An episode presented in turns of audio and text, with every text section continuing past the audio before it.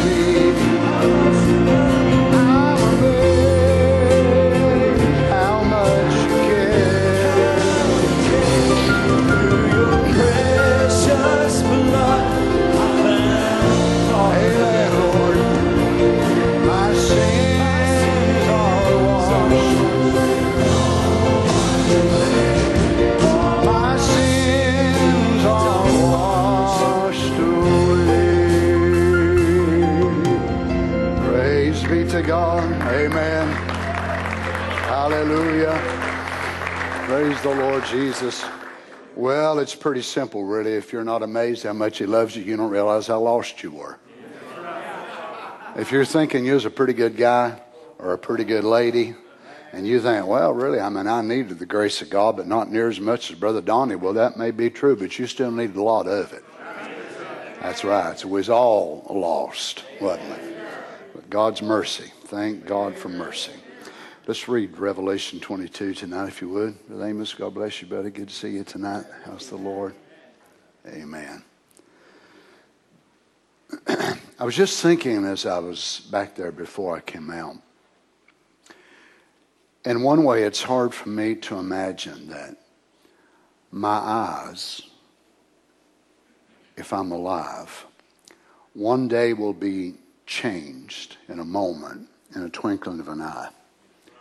And that these very eyes that I have right here, if I'm alive, could be changed in a moment, and you could be changed with me if we're alive.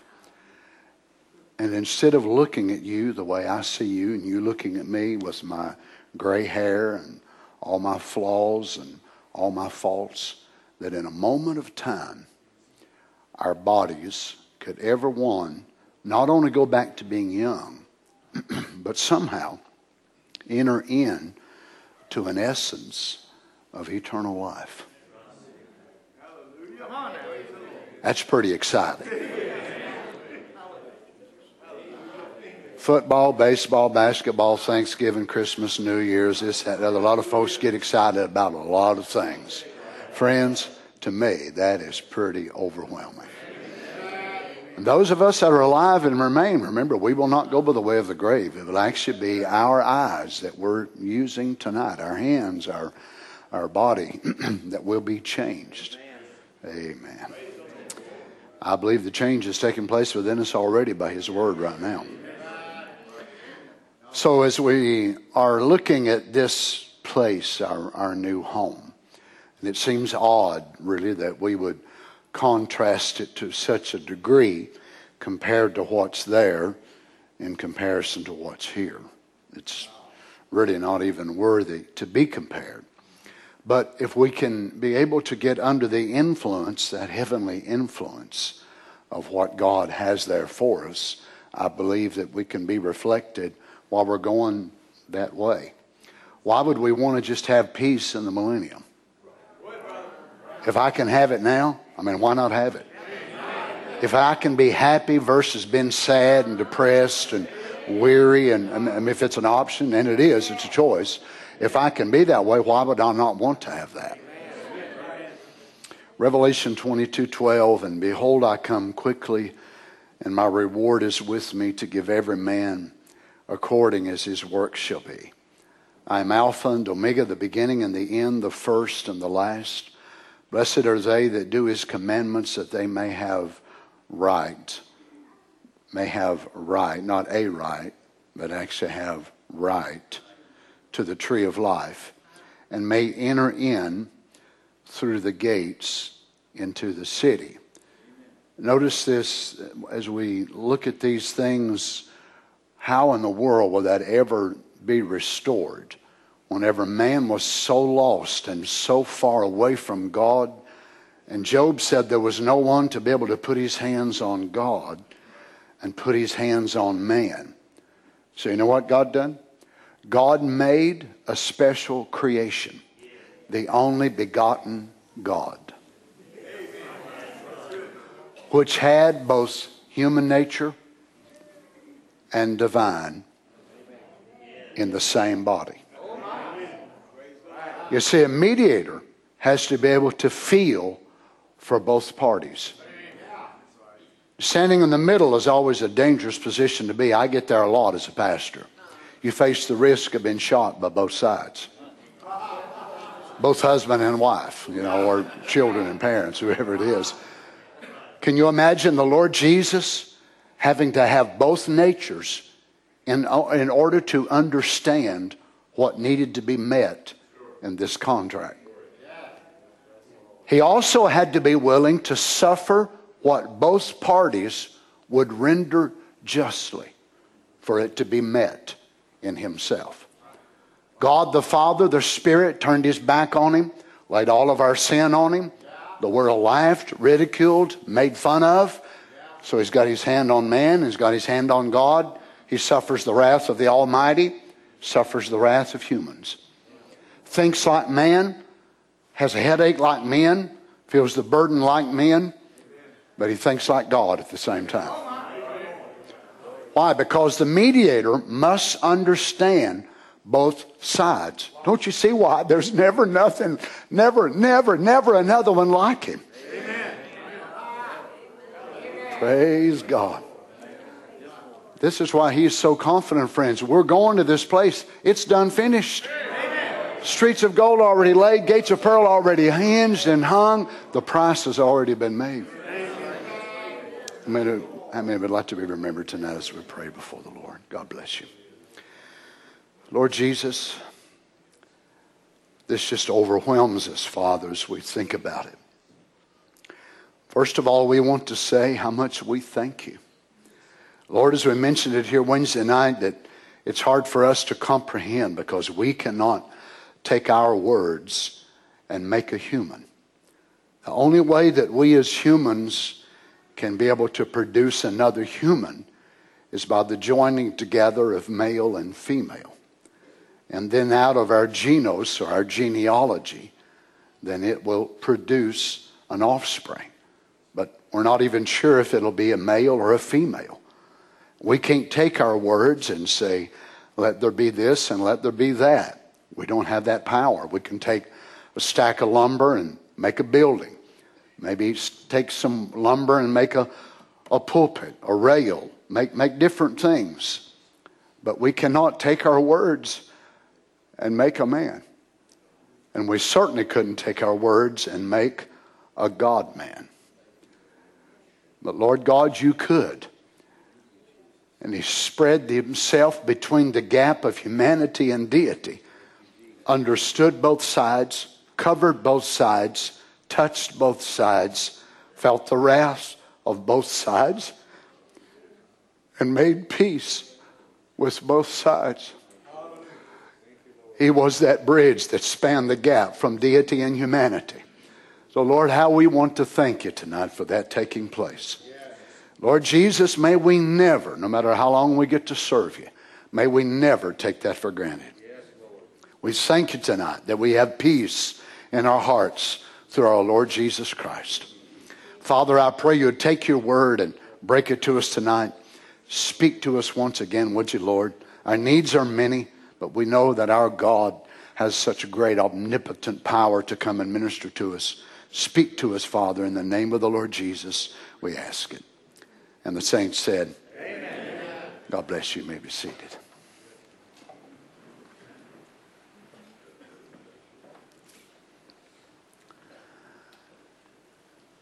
Since he was the Logos and he came out from God, the Father, the eternal in the beginning, He did not come by himself. His name was written in the book first. And our names were written in divine order after him. He was slain in the mind of God before the foundation of the world, and his blood was taken from that corporal body in the mind of God. And your name was associated with that bloodshed before there was ever a molecule, before there was ever one split second of time. So, this is why that he can be absolutely so divinely confident that nothing will interrupt his program. Now he knows that there will be an element of humans that will accept John 3:16 grace, unmerited favor offered to them beyond what they deserve. But there's also another category of humans who live on the earth who received a deposit from the Logos itself. It's actually called the wife of the Logos. For them, he is so certain that they were given to him of the Father. They were given to him, he was given to them. For them, everything is secure. The work is done, completed. As a matter of fact, they're already glorified in his presence. But while they are here, they are so much like him because he became so much like them. Unlike him, we could never span the gap between the divine and the human and be able to pay our own penalty. I could not do that. You could not do it for me. I could not do it for you. Neither could we do it for one another. But we were able to do it in Him. By representation, the prophet said, somehow He made me pay for my sins in that body. Now, those of us who are identified in that eternal, this is where that whenever we become born again, the divine deposit that was placed in us when we took the breath of life and lay there in that stage for maybe decades.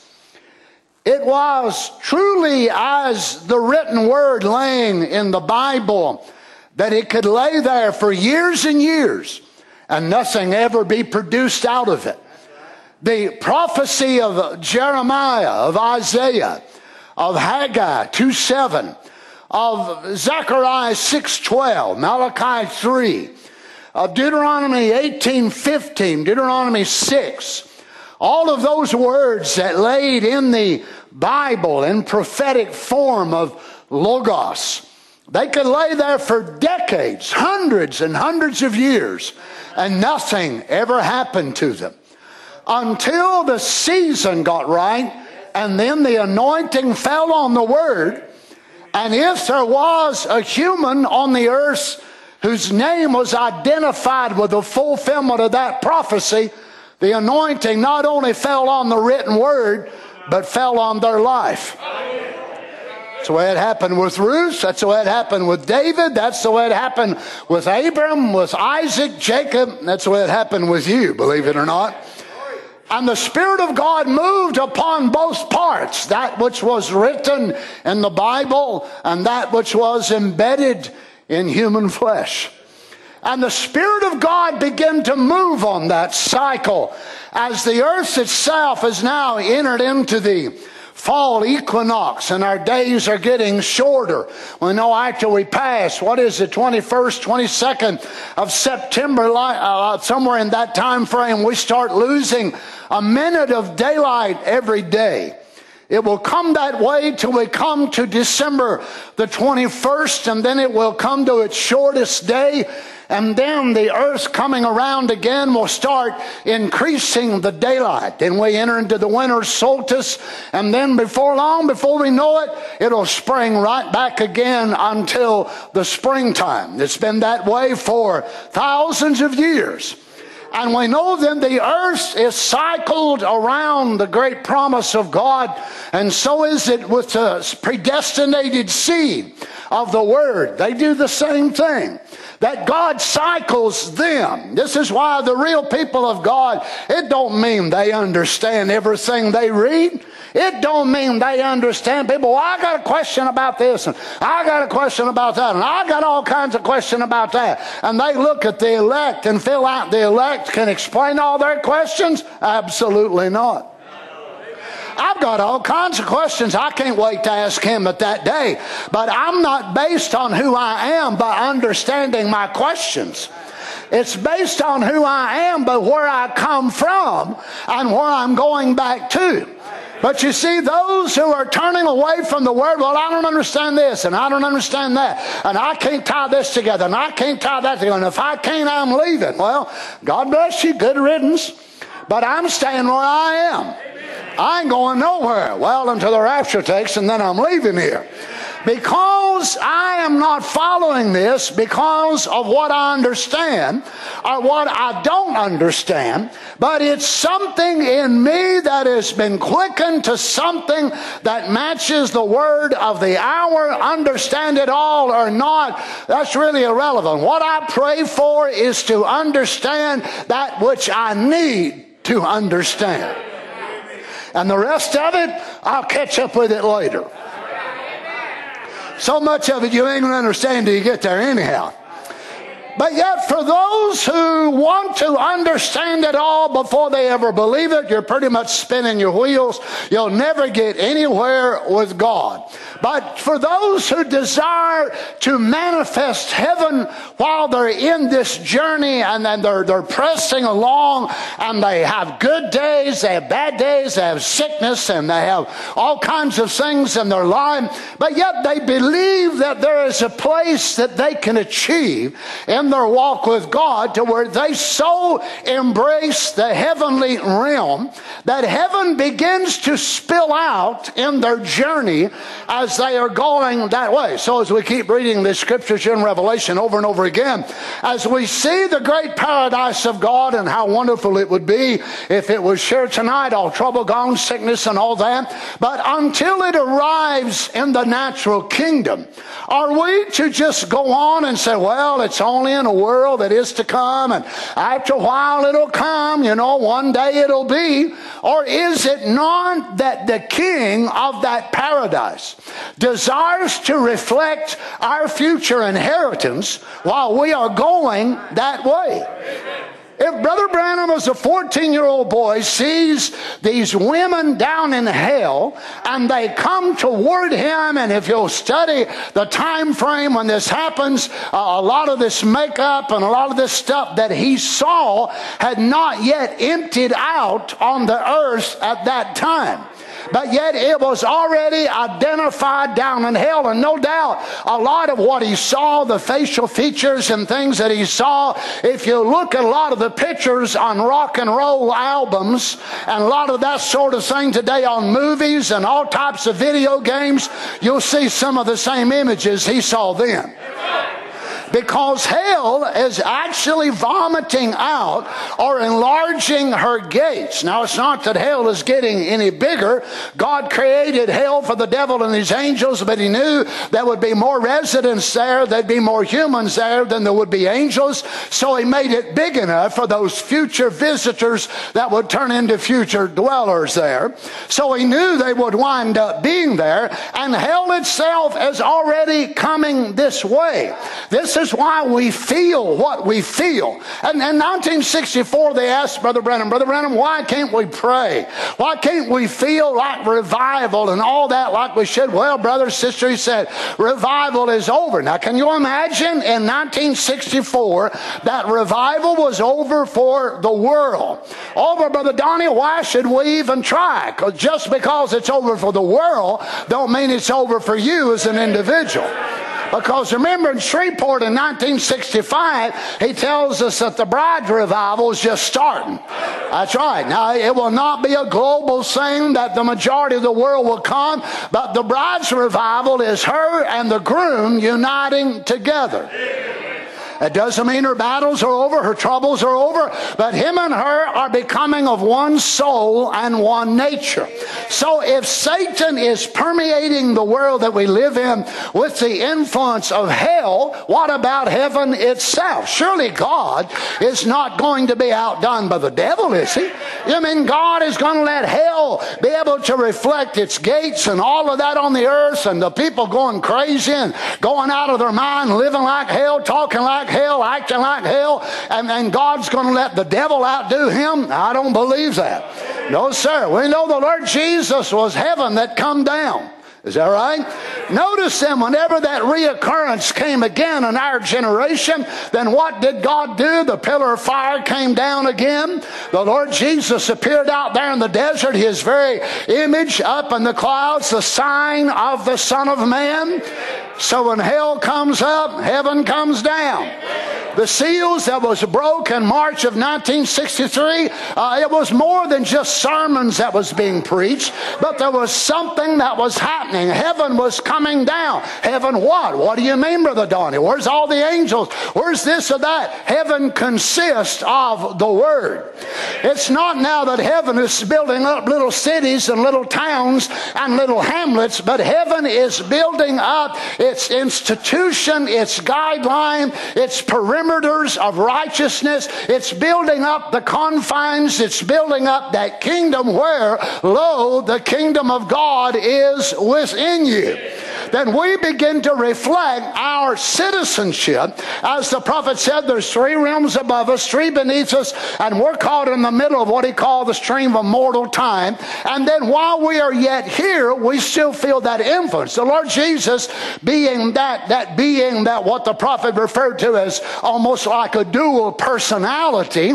And whenever he was here, he allowed himself also to feel that impact as the mediator between the divine and the human. Now, he had to do that in order to be able to really feel our side of it. As the Logos, he laid aside those embodiments that he had had before that. And we know that God had never had a permanent flesh body under Jesus comes on the earth. Now, this don't shock you too bad. But Brother Branham says it several times that even the flesh of the Lord Jesus could not glory in the presence of God.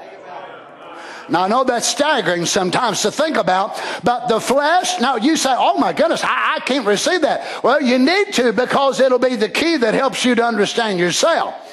You see, the flesh of the Lord Jesus was so human that God cannot receive glory from any flesh. So this is why that it was the work of the Father in the invisible. And Jesus would say, it's not me that does the works, it's my Father. I can only do what my Father, the invisible eternal, shows me, and I am only the humanity of God. Or as Philo says, I am the house that God lives in. So Jesus, the man, was the body that the invisible God took up residence in that body. Praise the Lord. But God would not allow the human body of the Lord Jesus to glory in his presence, but it shows that something happened after the resurrection because, oh, glory to God, that same body that could not glory in the presence of the Almighty then became the glorified body of the eternal himself. Oh, praise God. The flesh, which could not glory in the presence of God. This is why God hates our glorying now. Well, I'm this and I'm that and I'm this. And God, God, God don't want none of our glory. He would not receive the glory of his own son's body. But in the resurrection, then what does God do? God raises that body and God says, now I will take that body which before I would not allow to glory in me, now I will glorify it. Don't you see what he's fixing to do for you?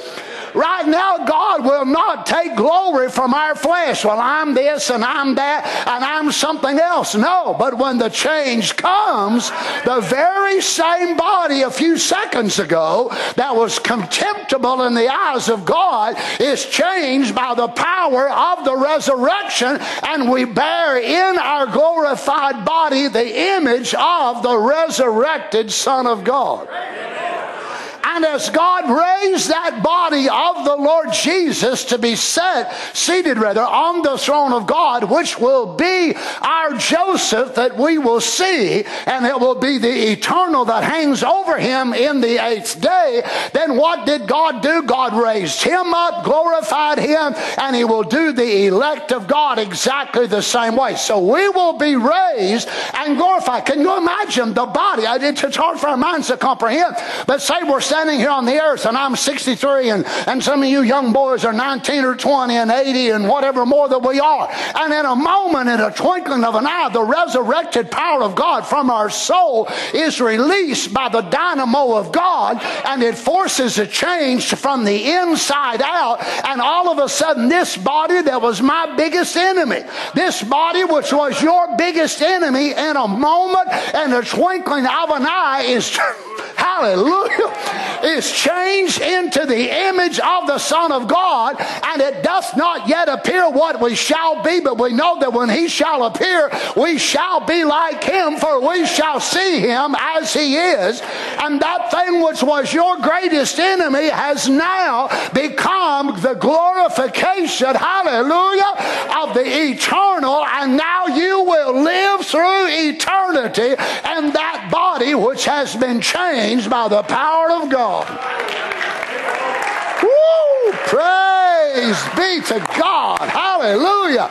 Brother, sister, can you imagine that power lives in us tonight if we have the Holy Ghost? It's not that we're waiting for that to come. It's already here. The indwelling. Why the prophet said the, the power in you that's there to create a world and go out there and live a private life on it. What will it be? The building of the dynamo of God through the dynamics of the revealing of the word. It would happen right here tonight, but God has to hold it back. Every now and then we go to feeling running up and down our bones on the inside, and we go to clapping our hands and patting our feet. Amen. Don't you know what that is? That's that quickening power. It's wanting to get out. And God said, Not yet. Not yet. Oh, hallelujah. Not yet. But one of these days He'll say, Go ahead. Go ahead. Amen. And it won't just be shouting time, brother. It won't just be jumping time. It'll be changing time.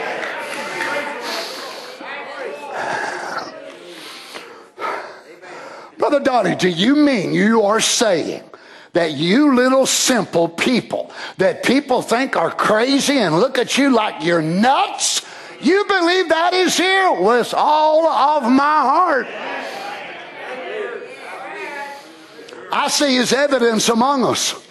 I see him already changing lives. I see him heal the sick. I see him perform miracles by his quickening power. We can't do that. So why is it? Why should it be far out then for us to believe that heaven desires to reflect those attributes which can merge in time? Why would it be hard for us to believe that God don't want it to be that way? So does God want me to just have peace on the other side and I'm miserable now? God wants me to have joy on the other side? Hey, listen, friend, there's not going to be no prayer lines in the millennium. There ain't going to be no healing in the eighth day. There won't be no folks sick. So if God wants to express himself as healer, I believe I'll just render my body to him to let him do it. I'm going to give him my hands. I'm going to give him my lips to cast out devils. I'm going to give him my mouth, amen, to speak the word. What about it, saints? What if you've got a sickness or a disease? Then let God take your body and drive it out of there. What is that? It's a little bit of foretaste of your body change every time you get healed. How many believes there'll be eternal peace in heaven? How many believes you can have some of it now? How many knows you'll have to fight for it? Is it worth it? Let me read read you some of my favorite scriptures. Number 624. The Lord bless thee and keep thee. The Lord make his face to shine upon thee. Now, you may think that, well, this is Old Testament. I'll tell you one thing. If God manifests these three verses on my life, there'll be very little I'll need left. You get under the understanding of these scriptures and you listen. The Lord make his face to shine upon them. Now notice how the author writes this as if though God has a face. God is a spirit and God is invisible.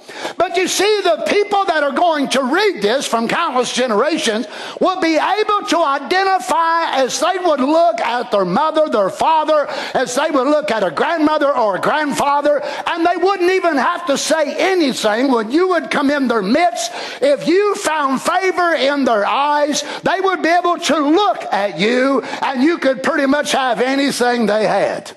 Why? Because you found favor and their face showed, amen.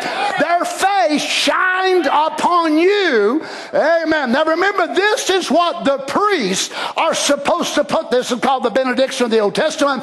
And the priests are supposed to put the name of the Lord on the children of Israel. And this is the way they put the name of the Lord on the children of Israel, in that they blessed them by putting his character on them.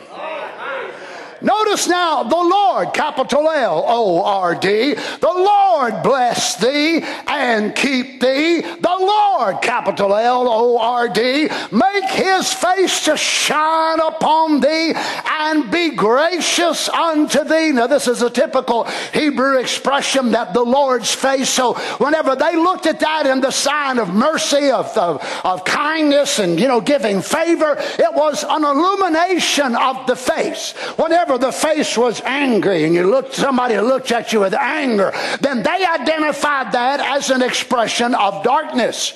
But whenever it was one of smiles, one of favor, they identified divine favor as a smile on a person's face.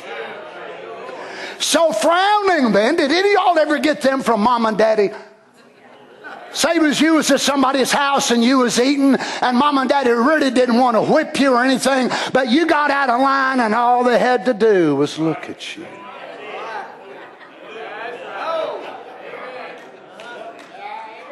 I started hurting as soon as I got that. Why? It was an expression that I had lost favor in my daddy's eyes, which meant I would lose a little bit of hide later.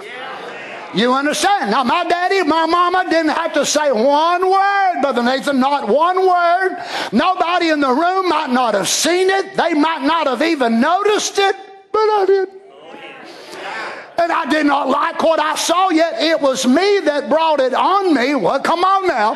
And yet they never opened their mouths, and I entered into mourning and repentance and sadness and deep sorrow until the meeting was over, the meal was over, whatever more, and I went ahead and got my whooping or my bawling out, whatever it was that I deserved. And I deserved it. I probably deserved a lot more than what I got. But you understand that by the expression of that, now Moses said, I'll tell you what I want you to do. I want want you to bring this to the people that they have found favor in God's eyes and God is actually smiling on them. At one time, God frowned and God looked with disgust and anger, but God don't look that way no more because what it was that stood between him and the fallen man brought the smile back to God's face. Well, if God can smile at me, then I reckon I should be able to smile back at him because because the smile, the Lord Jesus bore the wrath of man and the vengeance of God. He bore all of that darkness in himself and he turned God's frown upside down into a smile. And now I'm enjoying the blessings of his favor. Pardon me while I smile a little bit about how beloved I am.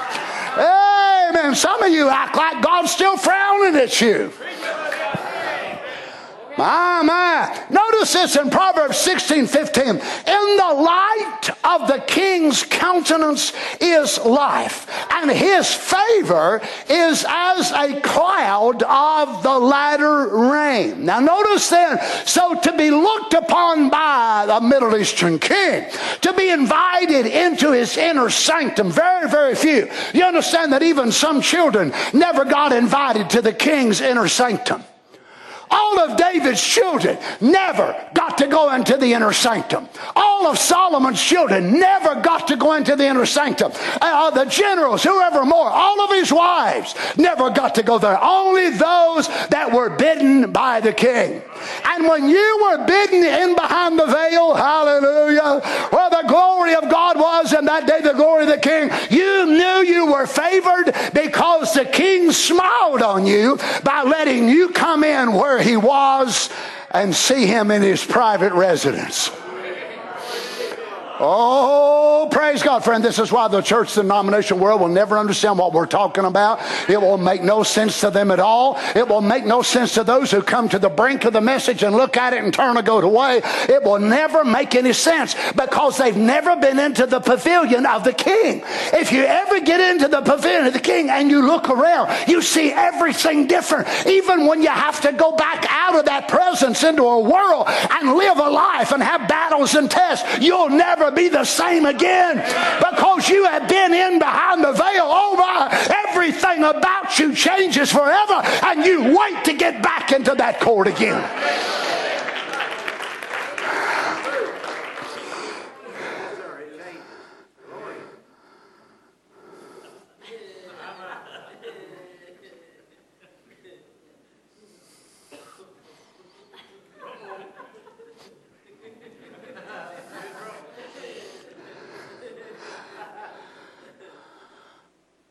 But when the king would smile on you, Amen.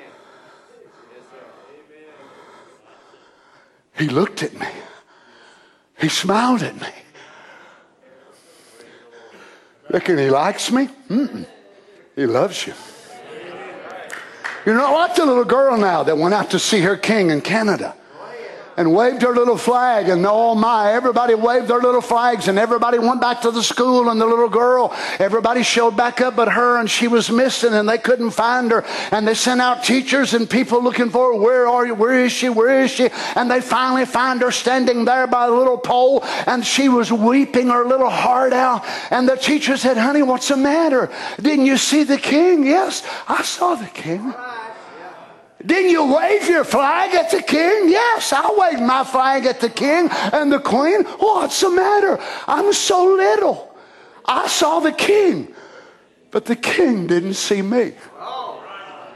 Praise God. Look, friend, you cannot be so little that our king cannot see you. I don't care what color you are. I don't care how much you're worth. I don't care how much you make. I don't care how rotten you've been. I care how low down, how stinking, how no good. If the king looks, amen, there's not a one of us that is too small that our king cannot see and take notice to. So go ahead and wave your little flags to him. Praise God. Hallelujah. Because our King sees every wave, our King sees every heart.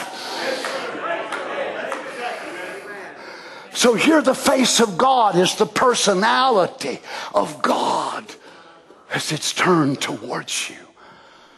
Notice this. The Lord make his face to shine upon thee and be gracious unto thee by granting you large measures of grace, outpouring of his abundant revelation of his nature. Oh, did y'all think I was going to say Cadillacs and Mercedes and BMWs? That's tribulation preachers.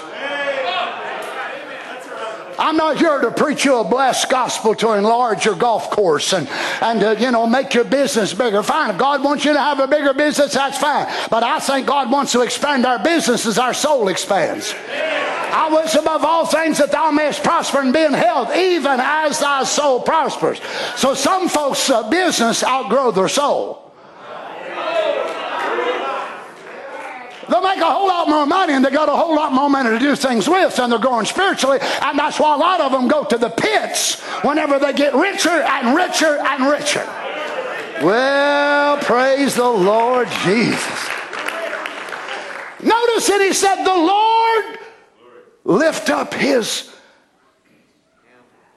countenance upon thee and give thee shalom.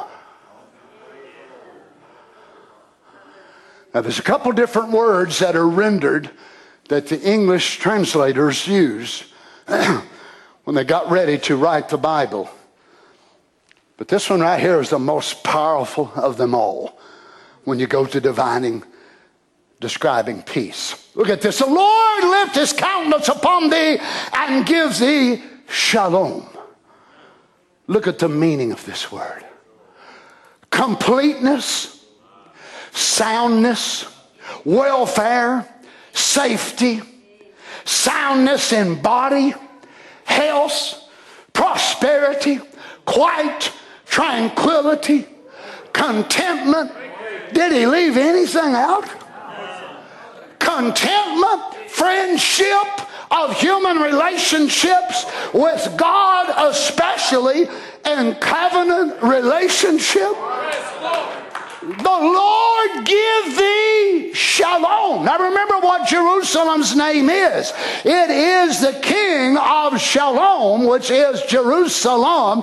So it is, this is the entire meaning. It is more than just a little bit of peace. It is contentment. It is tranquility. It is satisfaction. It is something that's beyond how you can even explain if you've got it. It's more than what your brain is able to relate by words, by drawings, by pictures, or by video. It's beyond anything that we in our human capability can describe because it is from the King of Shalom himself, Melchizedek. oh, praise be to God. Notice this. As Moses said, the Lord lift up his countenance upon thee and give thee peace. Shalom. All outward needful prosperity. Internal peace of mind every aspect of your life is under this peace insurance plan. Believe me, it's better than Blue Cross or Blue Shield. It's better than Aetna. It's definitely better than Medicare. Well, praise the Lord. It will help you when you're down. It'll help you when you're up. It'll help you when you're in. It'll really help you when you're out. It'll help you when you feel good. It'll help you when you feel bad. He don't write you off even when you make mistakes. He accepts all of us with our pre-existing conditions. Oh, glory to God. He accepted us as mortals, but his insurance policy covers something Blue Cross can't cover, and that is a body change.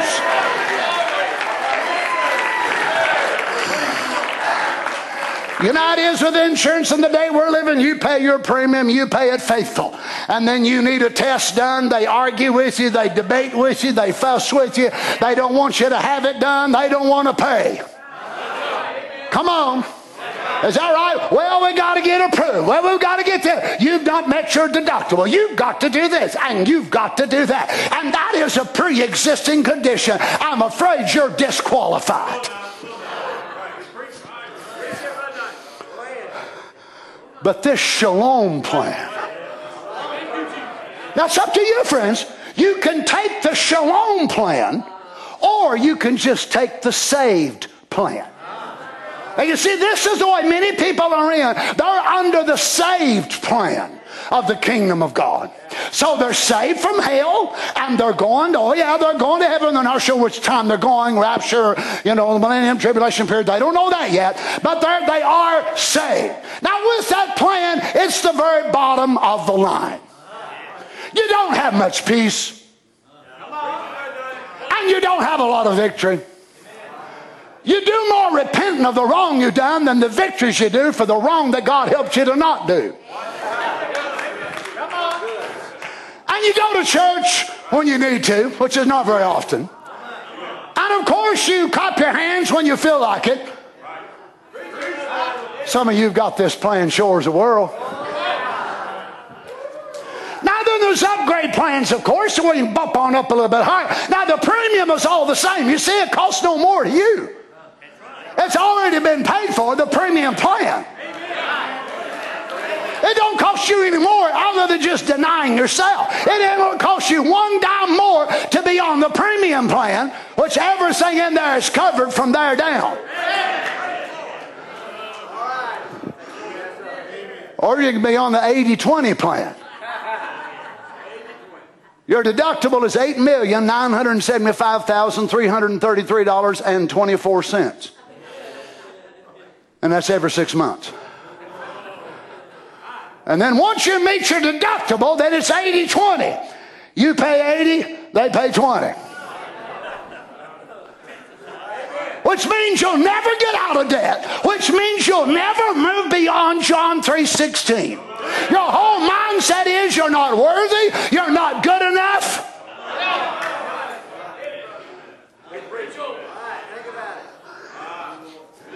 And there's other folks sitting in the same church.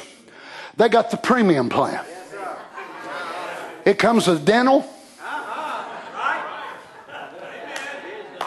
It comes with eyes. You're covered from the bottom of your feet to the top of your head. You see, the premium plan don't mean you get one arm changed and the body changed and the rest of you's an old man. The premium, the premium plan covers you all from the head plumb down to the foot. Praise to God. Amen. It's joy in the middle of trouble. It's peace in the middle of storm. Why? It is from King Shalom himself. Well, friend, if the Lord Jesus purchased that plane for us, why would we want to barely hang on?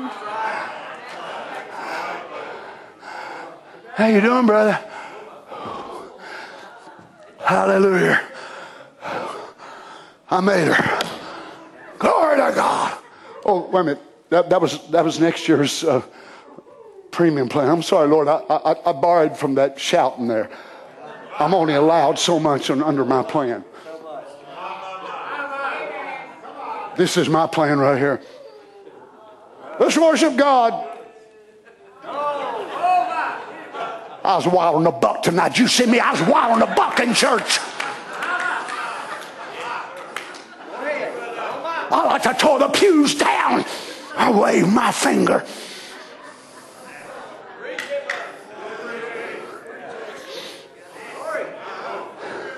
And you got people like the little guy that used to sit right here in the end.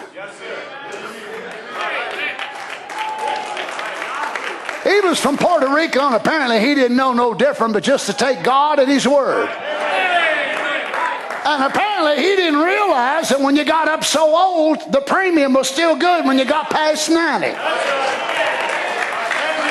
So he still shouted and praised God and worshiped God.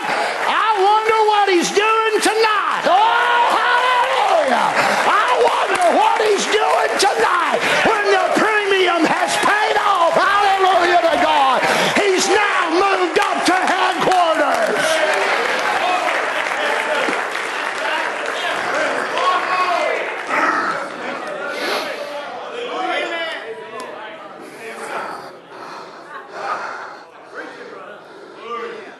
Bump up, friends. Bump up your policy. David in Psalms 55 17 says, Even in the morning and at noon will I pray and cry aloud, and he shall hear my voice. He hath delivered my soul in peace from the battle that was.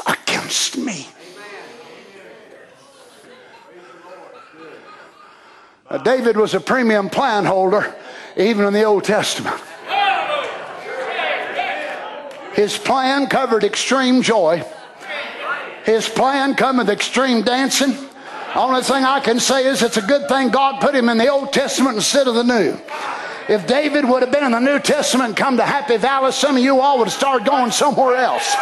Because you'd said, That man beats all I've ever seen. I can't hear nothing Brother Donnie preaches. As soon as the song leader gets up and opens a book, he starts dancing down the aisle with his harp. He goes down one side and comes down the other. Hallelujah. Why? He, he believed there was joy in serving God. He believed that a person could have joy unspeakable and full of glory. He had a full premium plan.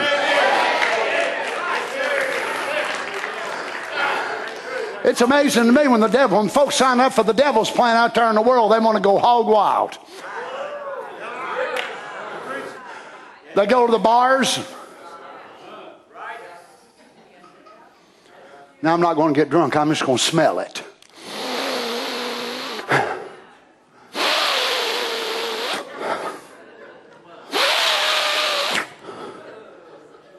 People look at that old guy and say, Joe, you've been coming in here for 25 years. I ain't never seen you get drunk. Oh, he said, I'm just a smeller of alcohol. That's way some folks are with Jesus. They just got. Jesus ain't marijuana. You can't smell him and you do the change. You got to take the bread of life.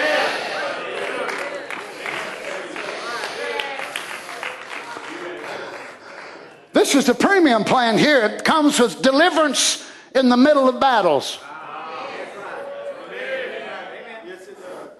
The lower end premium, well, not so much so sure. I lose more than I win. I uh, last 383 trials that I've come through, I've not, I've not done very good at all. But I love God. I don't want to go to hell. And here's this premium insurance for you. Come on, Americans. We just come through a big insurance deal. All of you that's got it and those of you that ain't got it, you, this ought to be something special to you. Since our insurance is going through the sky. But aren't you glad your premium? There's not been one premium raise since 2,000 years ago. The premium price can never be raised because it was met from eternity on a cross which is an unusual place, but it was there that the Lord Jesus took the pen in hand, and it was a cross pen, of course. It was a cross pen, and he took it in hand and signed it and say, I refuse to allow the premium to ever go any higher. It will go through seven church ages, and the abundance of understanding will change. And I can't wait till it gets to the last church age when I will come down among my people myself, and I will reveal reveal myself as Son of Man. And when I do, it will cause me and the bride to be so united together, the bridegroom's call will come through that. When the bridegroom and the bride will become one at the revealing of the Son of Man.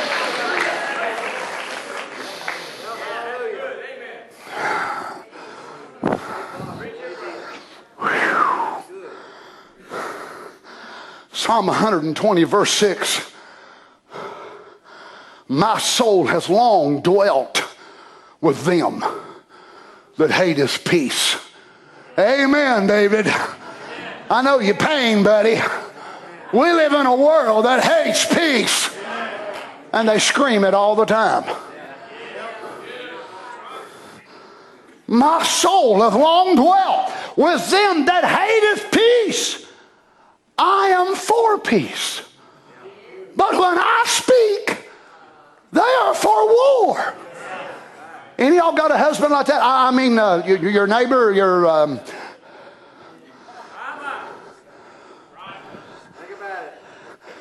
it always amazes me how y'all pull that angelic look over your face when I go across things like that. It's amazing. It's just. Proverbs 12 20.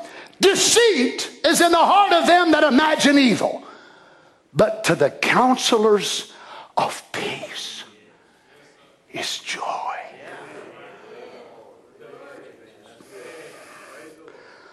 Praise be to God. Isaiah 48 17. Thus saith the Lord, thy Redeemer, the Holy One of Israel I am the Lord thy God, which teacheth thee to profit, which leadeth thee by the way that thou shouldest go. Oh, oh, that thou hadst hearkened to my commandments. Then had thy peace been as a river.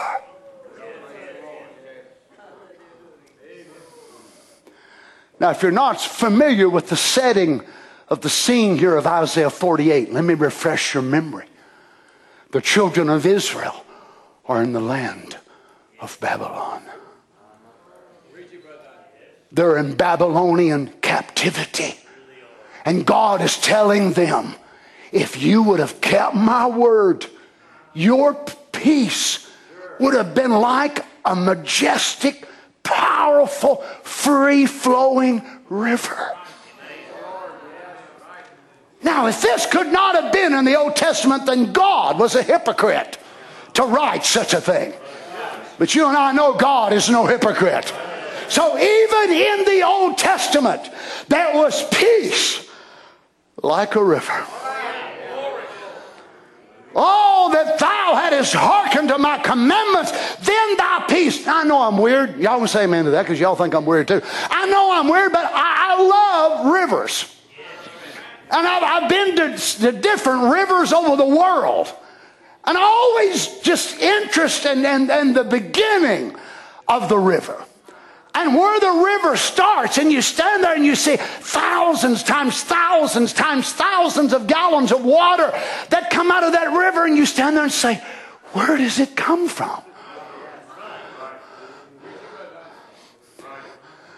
Who turns the pump on? Who cleans the filter? I mean, I'll build water gardens, okay? And I know when you make a water garden, you've got to have a source for the water. And you've got to have a pump, a circulating pump there, unless you're fortunate enough to live by a stream or a creek, by which you can divert it and use gravity. But you've got to have a source. And you're saying those rivers have been here for maybe millions of years. Where does it come from? Where does all that abundance come from? That's the way it is with a child of God that obeys the word on this premium plan. That you can have peace like a river when the doctor said there ain't no hope for you. You can have peace like a river when the financial counselor said, buddy, your bills is the worst I've ever seen in my life. Open your mouth and go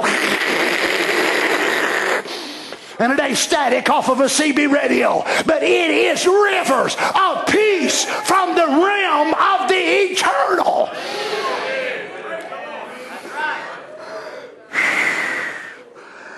So the river runs constantly, powerfully, sweetly, effervescent.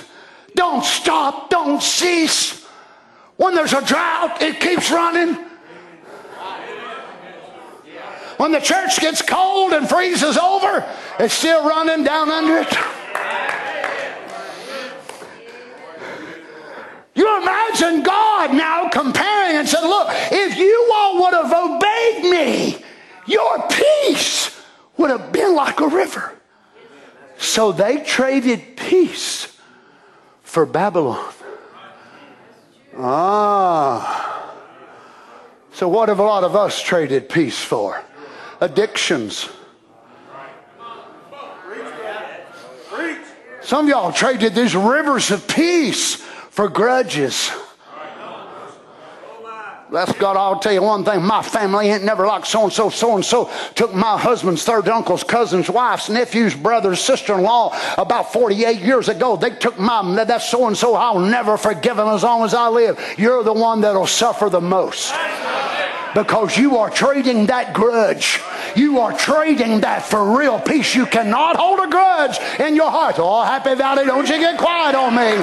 You cannot have the peace of God to flow out of you like a river with hurt feelings, with so and so took advantage of me. Well, take the high road. Go the Jesus way and forgive them. They never ask ask me, did the Roman soldiers ask him to forgive them? Father, I forgive them, for they know not what they do.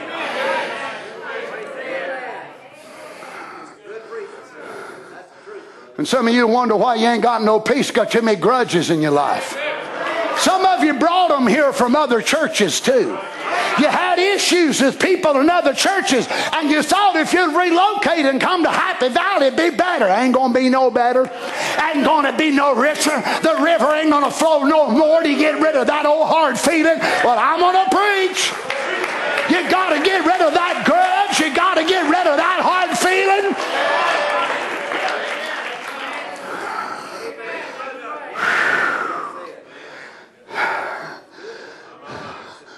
We trade peace for worry.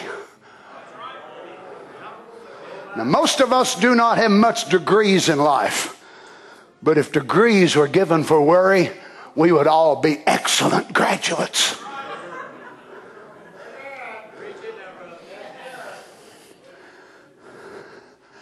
From this point on, amens are not really thought to be necessary.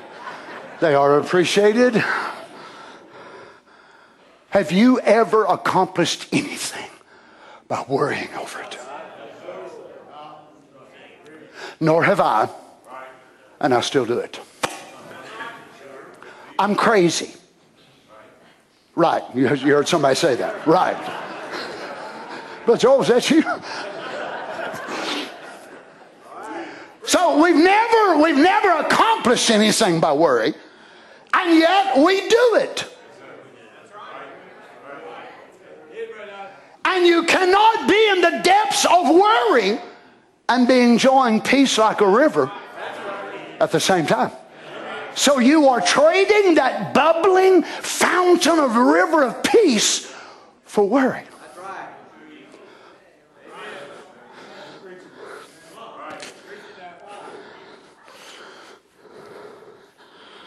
What do you think?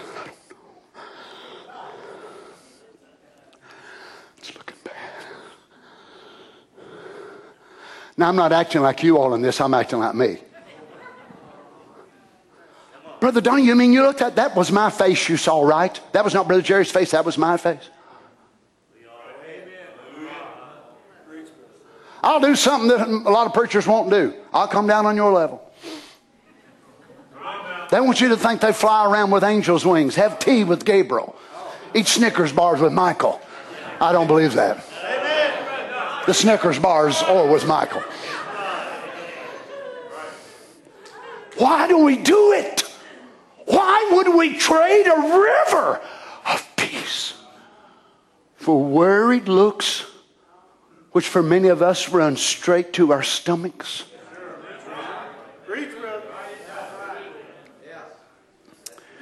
Well, I guess I can finish my sermon back here if y'all.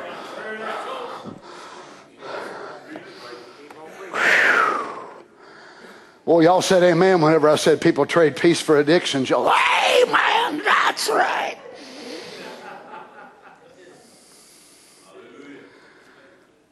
God said, Thou, oh, that thou hadst hearkened to my commandments, then had thy peace been as a river, and thy righteousness as the waves of the sea your purity and your holiness would have been wave. Now remember, this is the Old Testament. If that was so, Brother Jim, in the Old, how much more is our policy in the New? This is New Testament life policy. That was Mosaic law policy, and it had some pretty good payments.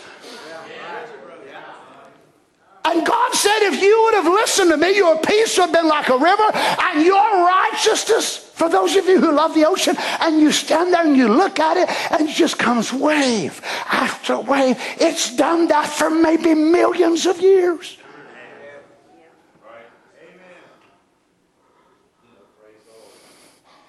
And that's the way God wanted their righteousness to be. That's the way He wants ours to be now. Overwhelming that it just knocks sin plumb off its feet.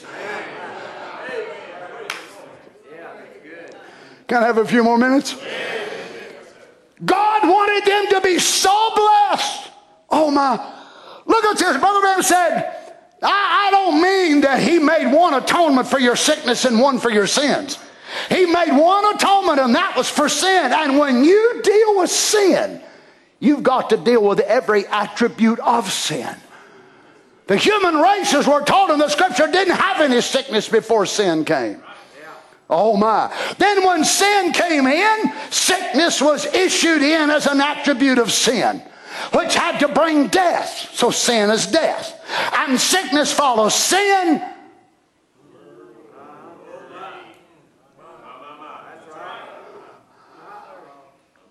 Worry follows sin.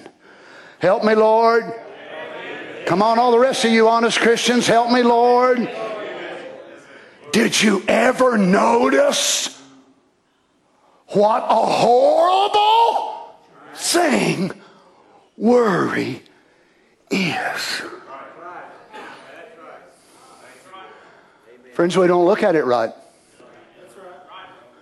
If we looked at worry the way the prophet of God saw it, how horrible it was, it wouldn't be near as welcome in our homes.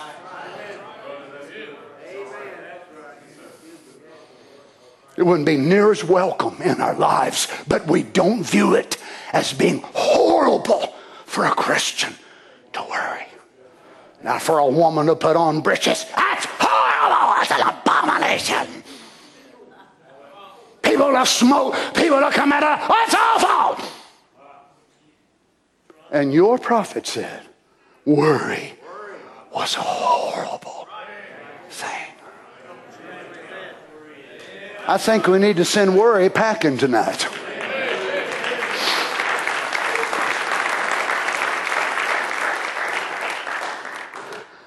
Did you ever notice what a horrible thing worry is? Now, you see what we trade worry for? River of peace. Does that mean that we're not concerned? Concern and worry is not the same thing. Even being troubled in our spirit is not the same thing as worry. It's trouble advanced. It's concerned advanced on steroids.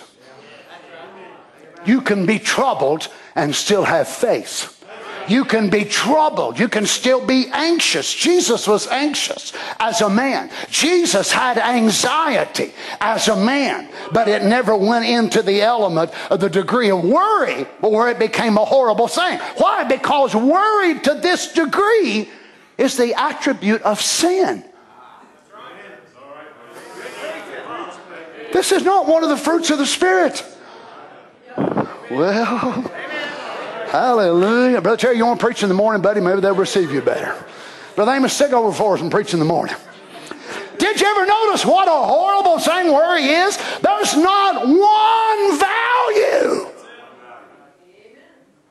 in it at all. It's worthless.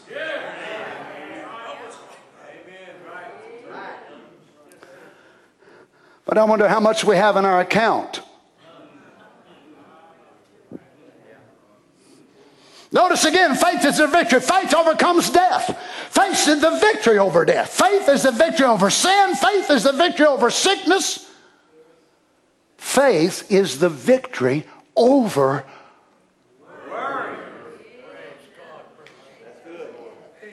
You see, friend, this is why Brother Branham said if a woman is frying a piece of meat and the grease jumps out of the pan and lands on her hand or arm or fingers or whatever more, if she won't fear it, it won't hurt her.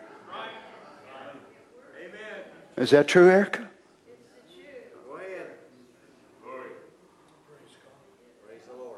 But what do we do? It's in our human makeup, the fallen part of us. Oh God, oh God, oh God.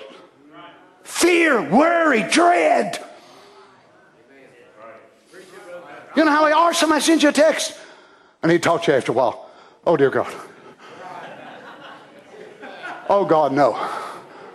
Now, friends, don't sit there and look at me like you don't know what I'm talking about.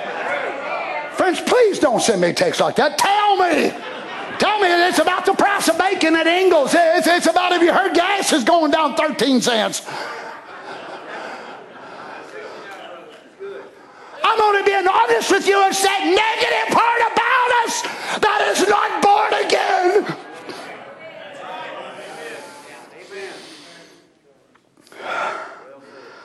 Well, I wish all them Sunday morning people have been here tonight, don't you? They all needed this. I'm not sure why the Lord sent it to us tonight.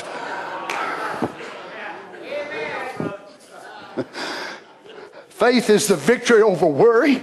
Faith is the victory over frustrations. Faith is the victory over the world. Notice the spiritual amnesia. Worry has no virtue to it at all. Y'all just just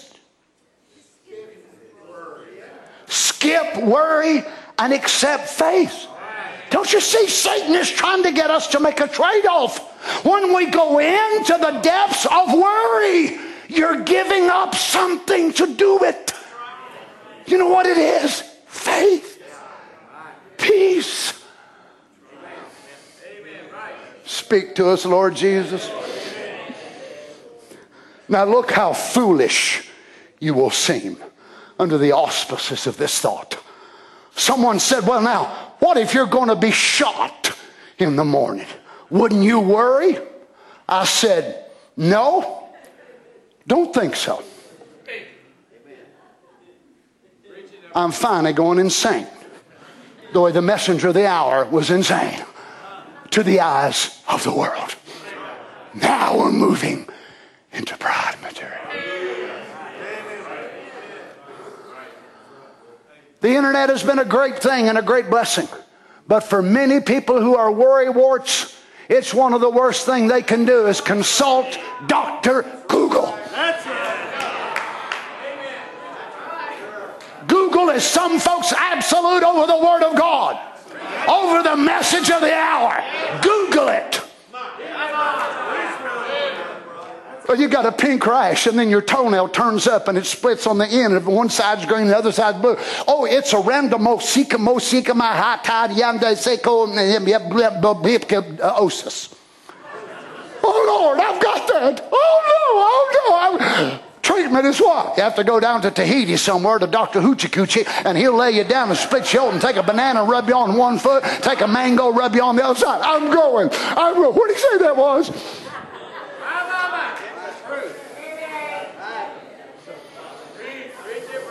If you can't use Google right, get rid of Google. If you can't use the internet right, get rid of it. I ain't just talking about pornography, I'm talking about enhancing our fear.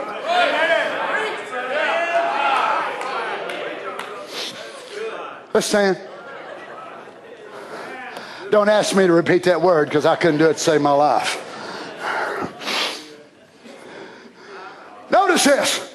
If he's going to be shot in the morning, look, friend, we're not talking about with a water gun. We're not talking about playing again. You're going to be shot in the morning. Wouldn't you worry?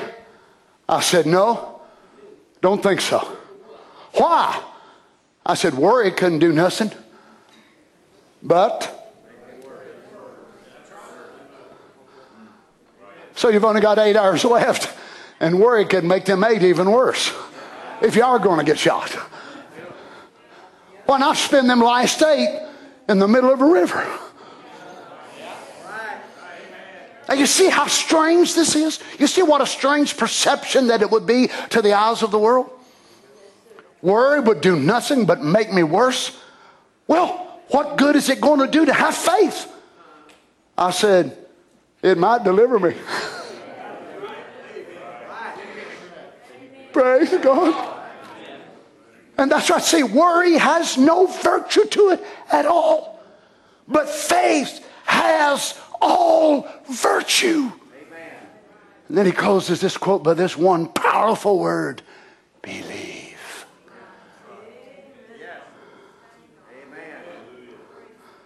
So, does the Lord Jesus want to leave us in this hell around us everywhere? And his policy of eternal life to us is so weak that we just barely make it from one service to the next. We ain't got victory over sin. We ain't got victory over temper. We ain't got victory over worry. We're just barely hanging on. We all leave this world flying out of here in this great majestic power. Really? I, I'm, I'm not sure what you want to go out as. I don't want to go out as one of them little streamers. You know, you just light that incense. I want to head out of here like a rocket. A blaze of glory. I don't think the bride's just going to come dragging in and fall into the gates and the angels rush over and SOS and, you know, defibrillators and the angels mouse to mouse and, you know, uh, blood pressure cuffs and everything. They made it, Jesus. They made it, but hurry, set up the hospital. Hurry, they made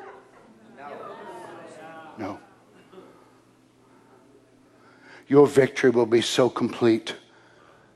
In one moment, you will be immortal, and in the next, an immortal. Heaven will be so reflected in your life, Enoch, that it's only one step closer.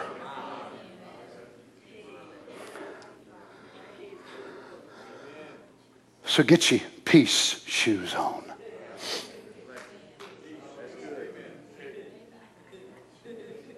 I said, get your peace shoes on.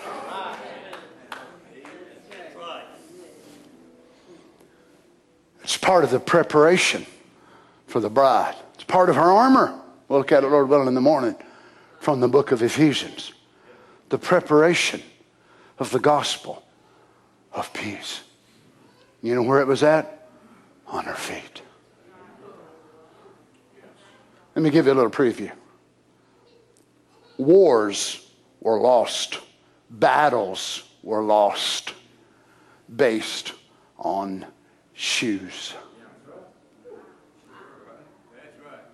An army with wounded feet cannot attack nor retreat successfully. One of the great characteristics of the Roman army was how they could move, how fast they could move as one man. They had their door, which was the shield, four and a half, four to four and a half feet long, two and a half feet wide. The men in front, when the enemy would come, they would drop to one knee, they would drop their shield. The men behind them would form, the men on the very back would drop theirs, the men in the middle would pop theirs. They could throw rocks at them weighing hundreds of pounds. And they were so trained, their door would roll the rocks back off they were almost impenetrable because they learned how to move as one man. They had bones and nails and steel in the bottom of their feet, their shoes. They could run, they could go up face cliffs of rock because their commanding officers knew there were strengths in their feet. So, how do we meet our enemy? With the preparation of the gospel of peace. So, whether we're charging or whether we are advancing, we keep on the same shoes peace shoes.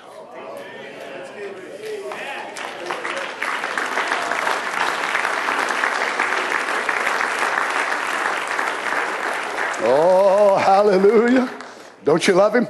Can you imagine meeting one of these men? Oh, you don't understand if you haven't studied history. You see, we're not the first ones to be able to put out things in the ground. In the first century, they would put out sticks, they would put out rocks, they would put out sharp pieces of glass and metal whenever they knew the enemy was going to be approaching. And here would come many of these men and they would cut slashes in their feet. Some of them, their feet would be laying in shreds. Not Romans. Because Romans had cleats of nails, slivers of bone and metal in the bottom of their shoes. They could walk right on spears. They could walk right on splinters that was jutted up out of the ground. But if the Romans took care of their soldiers that way, how much more has Jesus took care of you? Now, who would have ever thought he would have given us peace shoes to fight a war with? He didn't have titanium. He didn't use this and that. They said, Boys, I'll tell you what I want you to do. I want you preachers now. I want you to shod them people with the preparation of the gospel of peace. So whether they're coming or whether they're going, whichever way they're in or out, they know the victory is theirs. And they have peace. Don't you love him? You know, you'd take your helmet off. In peacetime, you'd sit there, you're sitting around the campfire, take your helmet off. You ungird your leather girdle. You ungird your sword. But you didn't take your shoes off. As a matter of fact, many of them slept with them. You never know when the devil might come around in the middle of night with bad dreams and things to torment you. So you keep your peace shoes on. For those who just put them on on Sunday morning to come to the house of God, they take them off on Sunday afternoon. They're going to be in a mess of trouble because the devil won't attack them on Sunday at church. He'll wait till Monday morning. I want mine on all the time, don't you? God bless you. Let's bow our heads together, shall we? How many need to move up tonight? Now, I ain't talking about smoking, drinking, running around, committing adultery on your wife. I'm talking about laying worry aside. How many of you know the river of peace has been so choked out in your life? You'd like for it to be opened tonight by the grace of God. Amen, Lord, me too. Heavenly Fathers, we bow our heads. Thank you for this word tonight, Lord. Oh, it corrects us and it burns us a little bit, but we love it. We're not coming here, Father, to have our heads rubbed on and told how good and sweet we are. We want, we want to be told the truth.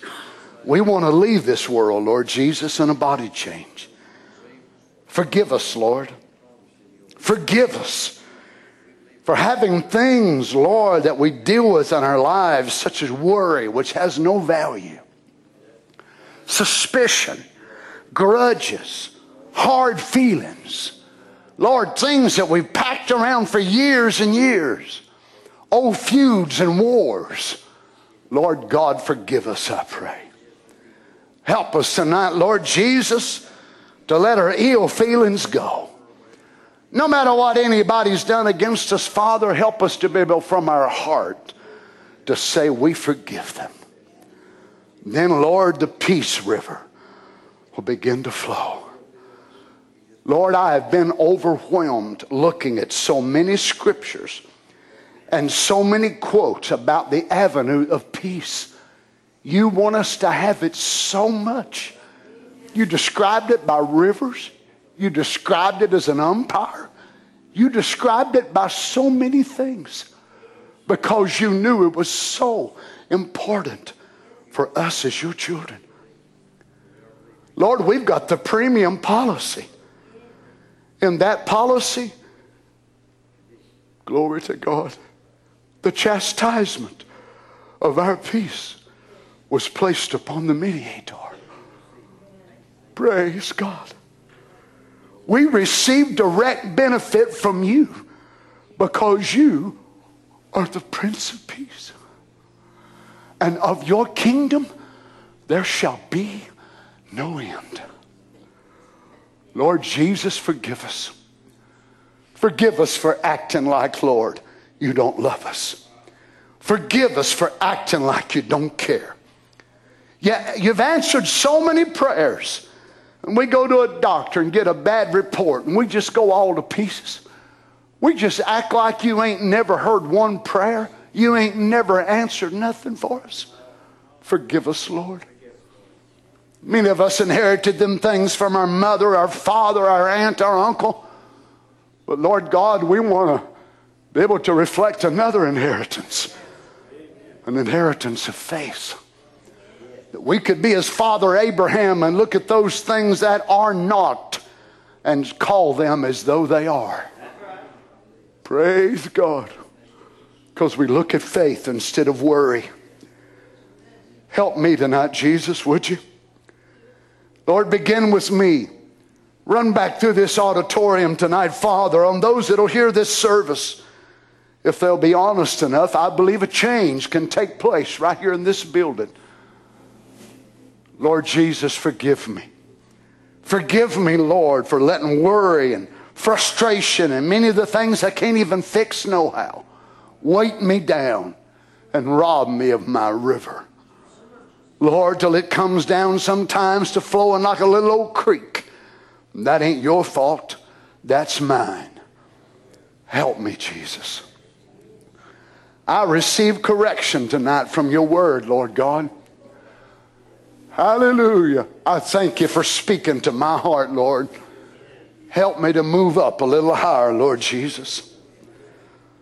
Thank you, Father. Let your face shine upon me and give me shalom. Hallelujah. Not just shalom between me and the eternal, but shalom between me and my vocation. Lord, you know my position where I'm at. Much of what I have to deal with, it's not my own personal problems anyway. It's hundreds and thousands of people, Lord, around the world. God, help me. Help me, Jesus. Lord Jesus, help me to put shalom between me and all of these things that I can't resolve anyway. Help my brothers and sisters here tonight, Lord God that they can walk away with here, away from here tonight with a new perspective about the peace of God. Why would they hold on to worry when they're choking out the river of shalom? When Melchizedek himself wants to flow through their life. Oh, sure, we're going to be concerned. We'll always be troubled, always. But help us to find that delicate spot where we move from trouble into the land of worry and fear and doubt and we dam up the river of peace. Help us, Lord Jesus. Praise be to God. Anybody in here besides me, raise your hand and say, God, help me. Any of you streaming tonight out there, raise your hand to God, God, help me. Remember, friend, worry is a horrible thing. It's not something you want, it's not something you want to keep, it's not good, it's not nice, it's not pretty. It's not valuable. It is horrible. If you have to, write it on your refrigerator, write it on your mirror, put it on your toothbrush, put it on your Polident box, put it wherever you need to pull it. Put it there so you can get to you believe it. Fear is horrible. Come on, church. Oh, some of you don't, don't agree with it yet tonight, but I'm praying for you. Fear is horrible. Can you say it with me? Fear is horrible. Now you keep saying that till you believe it. Amen.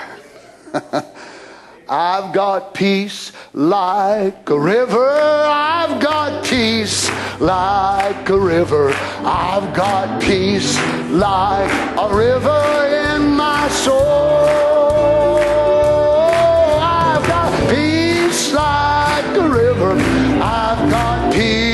Like a river. I've got peace like a river in my soul. Oh, I've got joy overflowing. I've got joy overflowing. I've got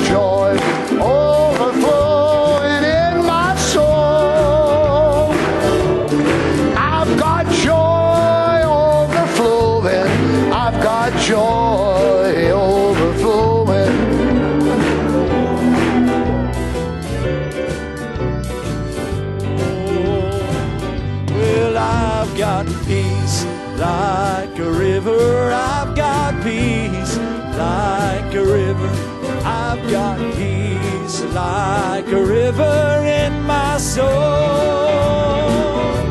I've got peace like a river. I've got peace like a river. I've got peace like a river in my soul. I've got joy overflowing. I've got joy overflowing. I've got joy overflowing in my soul. I've got joy overflowing. I've got joy overflowing. I've got joy overflowing in my soul. Let's sing it together. Peace like a river. I've got peace like a river.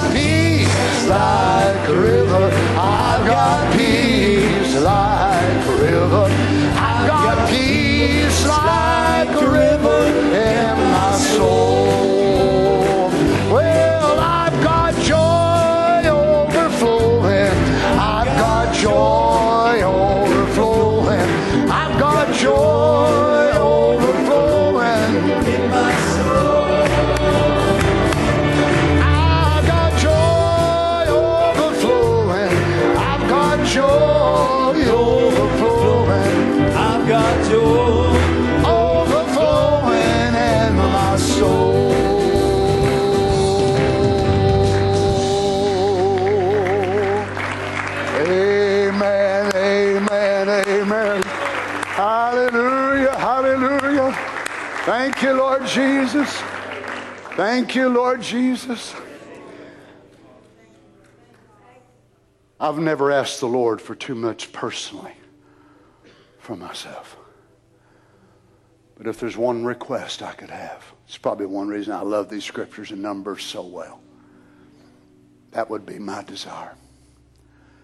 To let people know that Jesus is still alive because we're able to see him in me.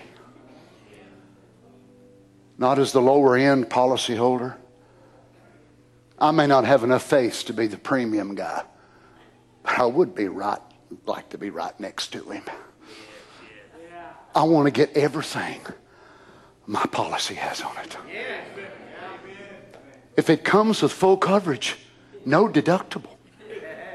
Why should I drag the deductible out of my pocket, brother? And it makes no sense. Brother Branham talked about a sister, and she looked so young. You remember the story? She looked so young, and they said, "Sister, you're so you're so you know so many years old. How do you look so young?"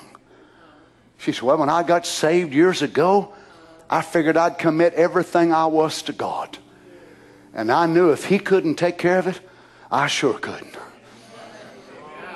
So I just cast my cares on Him." As the old black man used to say, Lord, you're going to be up all night anyhow. They ain't no needing both of us staying up.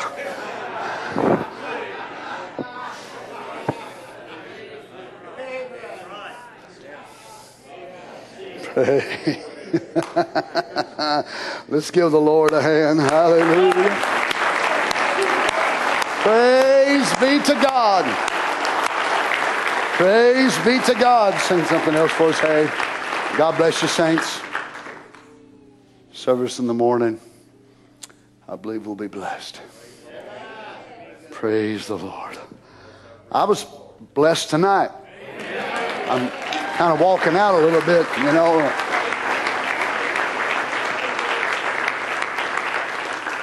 We at Happy Valley, we kind of share the Jacob blessing.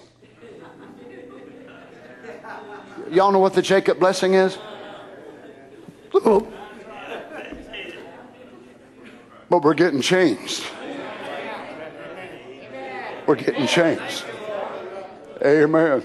If that's what it takes, so be it, Lord. So be it, Brother Amos. We have to get whooped every time we go to the house of God. And I know you get it up. Brother Sean's there as well. Thank God for men of God that'll follow the leading of the Holy Ghost. To be able to ring us what we need. Don't you appreciate the servants of God? Thanks, Jose.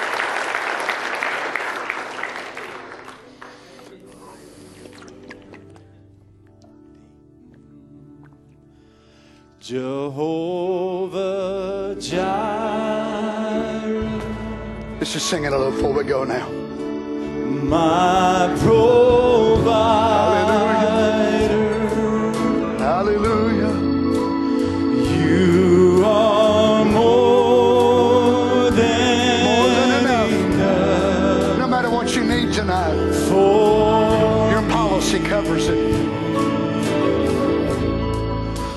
Jehovah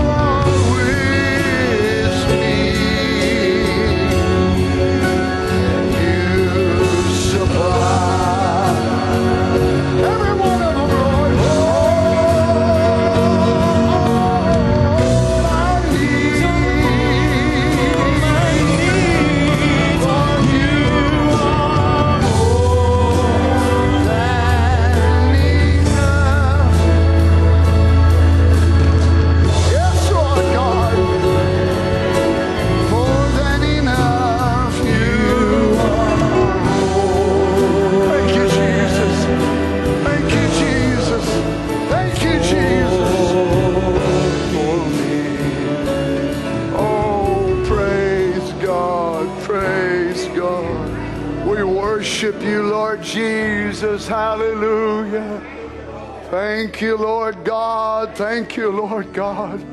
We bless your name, Jesus. Thank you, Father. We worship you, Lord, with all of our hearts. Hallelujah. Hallelujah. Hallelujah, Jesus. Thank you, Jesus. Thank you, Jesus.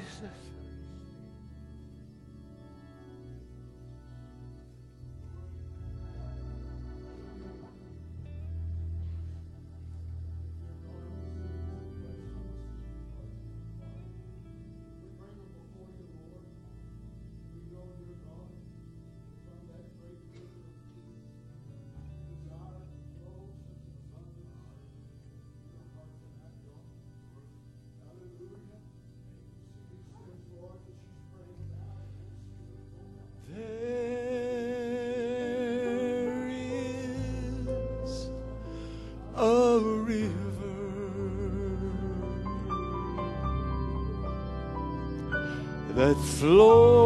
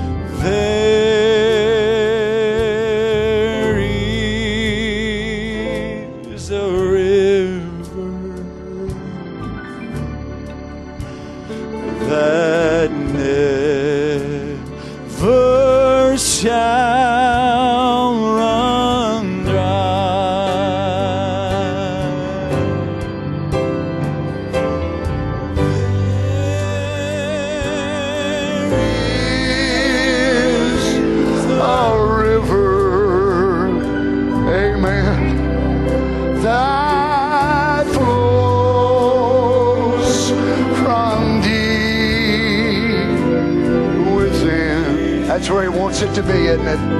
Down on the inside of the soul. There is a fountain that frees your soul from sin.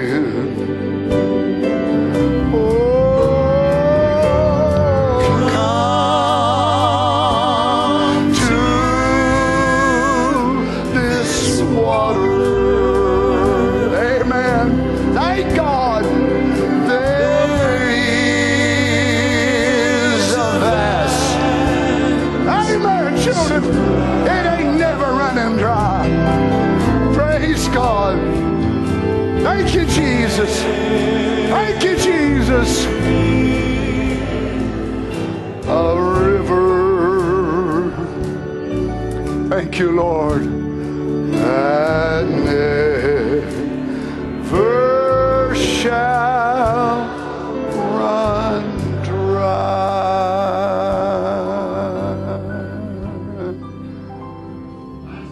Praise God. Let's give the Lord a hand. Hallelujah. Thank you, Lord Jesus. Thank you, Lord Jesus. Thank you, Lord Jesus. Hallelujah. Praise God. Father, we love you so much tonight. Thank you for your word. Thank you, Lord, for speaking to us and helping us. Lord Jesus, I pray the Spirit of God would help each and every one of us take your word and may we be able to feed upon it and ruminate as sheep do. Go back over it and over it and as we feed upon your word, things that you quicken to us that we missed the first time, the second time, the third time. Help us, Lord. We by no means desire to bring reproach upon you or your word. And many people think that's only with sin, with drinking or running around. But Lord, we know reproach can be brought upon your word many other ways other than that type of thing. It can be by people who worry to death and reflect a God who doesn't care. Those who have such anxiety over everything, and others look at them and think, Is that the peace that God gives? So, Lord, we, we don't want to just be free from alcohol and drugs and many of those things. We want to be a people that are so touched by heaven that when chaos comes, there's a deep river inside of us, a peace, a joy that's unspeakable and full of glory. We have our peace shoes on, Lord, and we're in the army of the Lord. We're marching toward heaven's great, great place with our peace shoes on. Praise God. Whatever battles come our way, whatever storms may assail, they will not conquer us with our peace shoes on. Hallelujah. We have peace in storms, peace in trouble. We have peace even in the time of tranquility. But it's the same all the time because it's your peace and not ours. Go with us now, Father. Bring us back in the morning if it be pleasing to you. Give us a good night's rest, we pray, Lord. In Jesus' name. And the saints said, Amen. God bless you, saints. Turn and shake somebody's hand. Tell them it's been good to be in the house of the Lord tonight. Amen. Let's pick it up a bit, whatever you want to. Praise the Lord. Praise the Lord. Thank you, Lord Jesus. Thank you, Lord Jesus. We're marching to Zion. Amen. Beautiful, beautiful Zion. We're marching upward to Zion.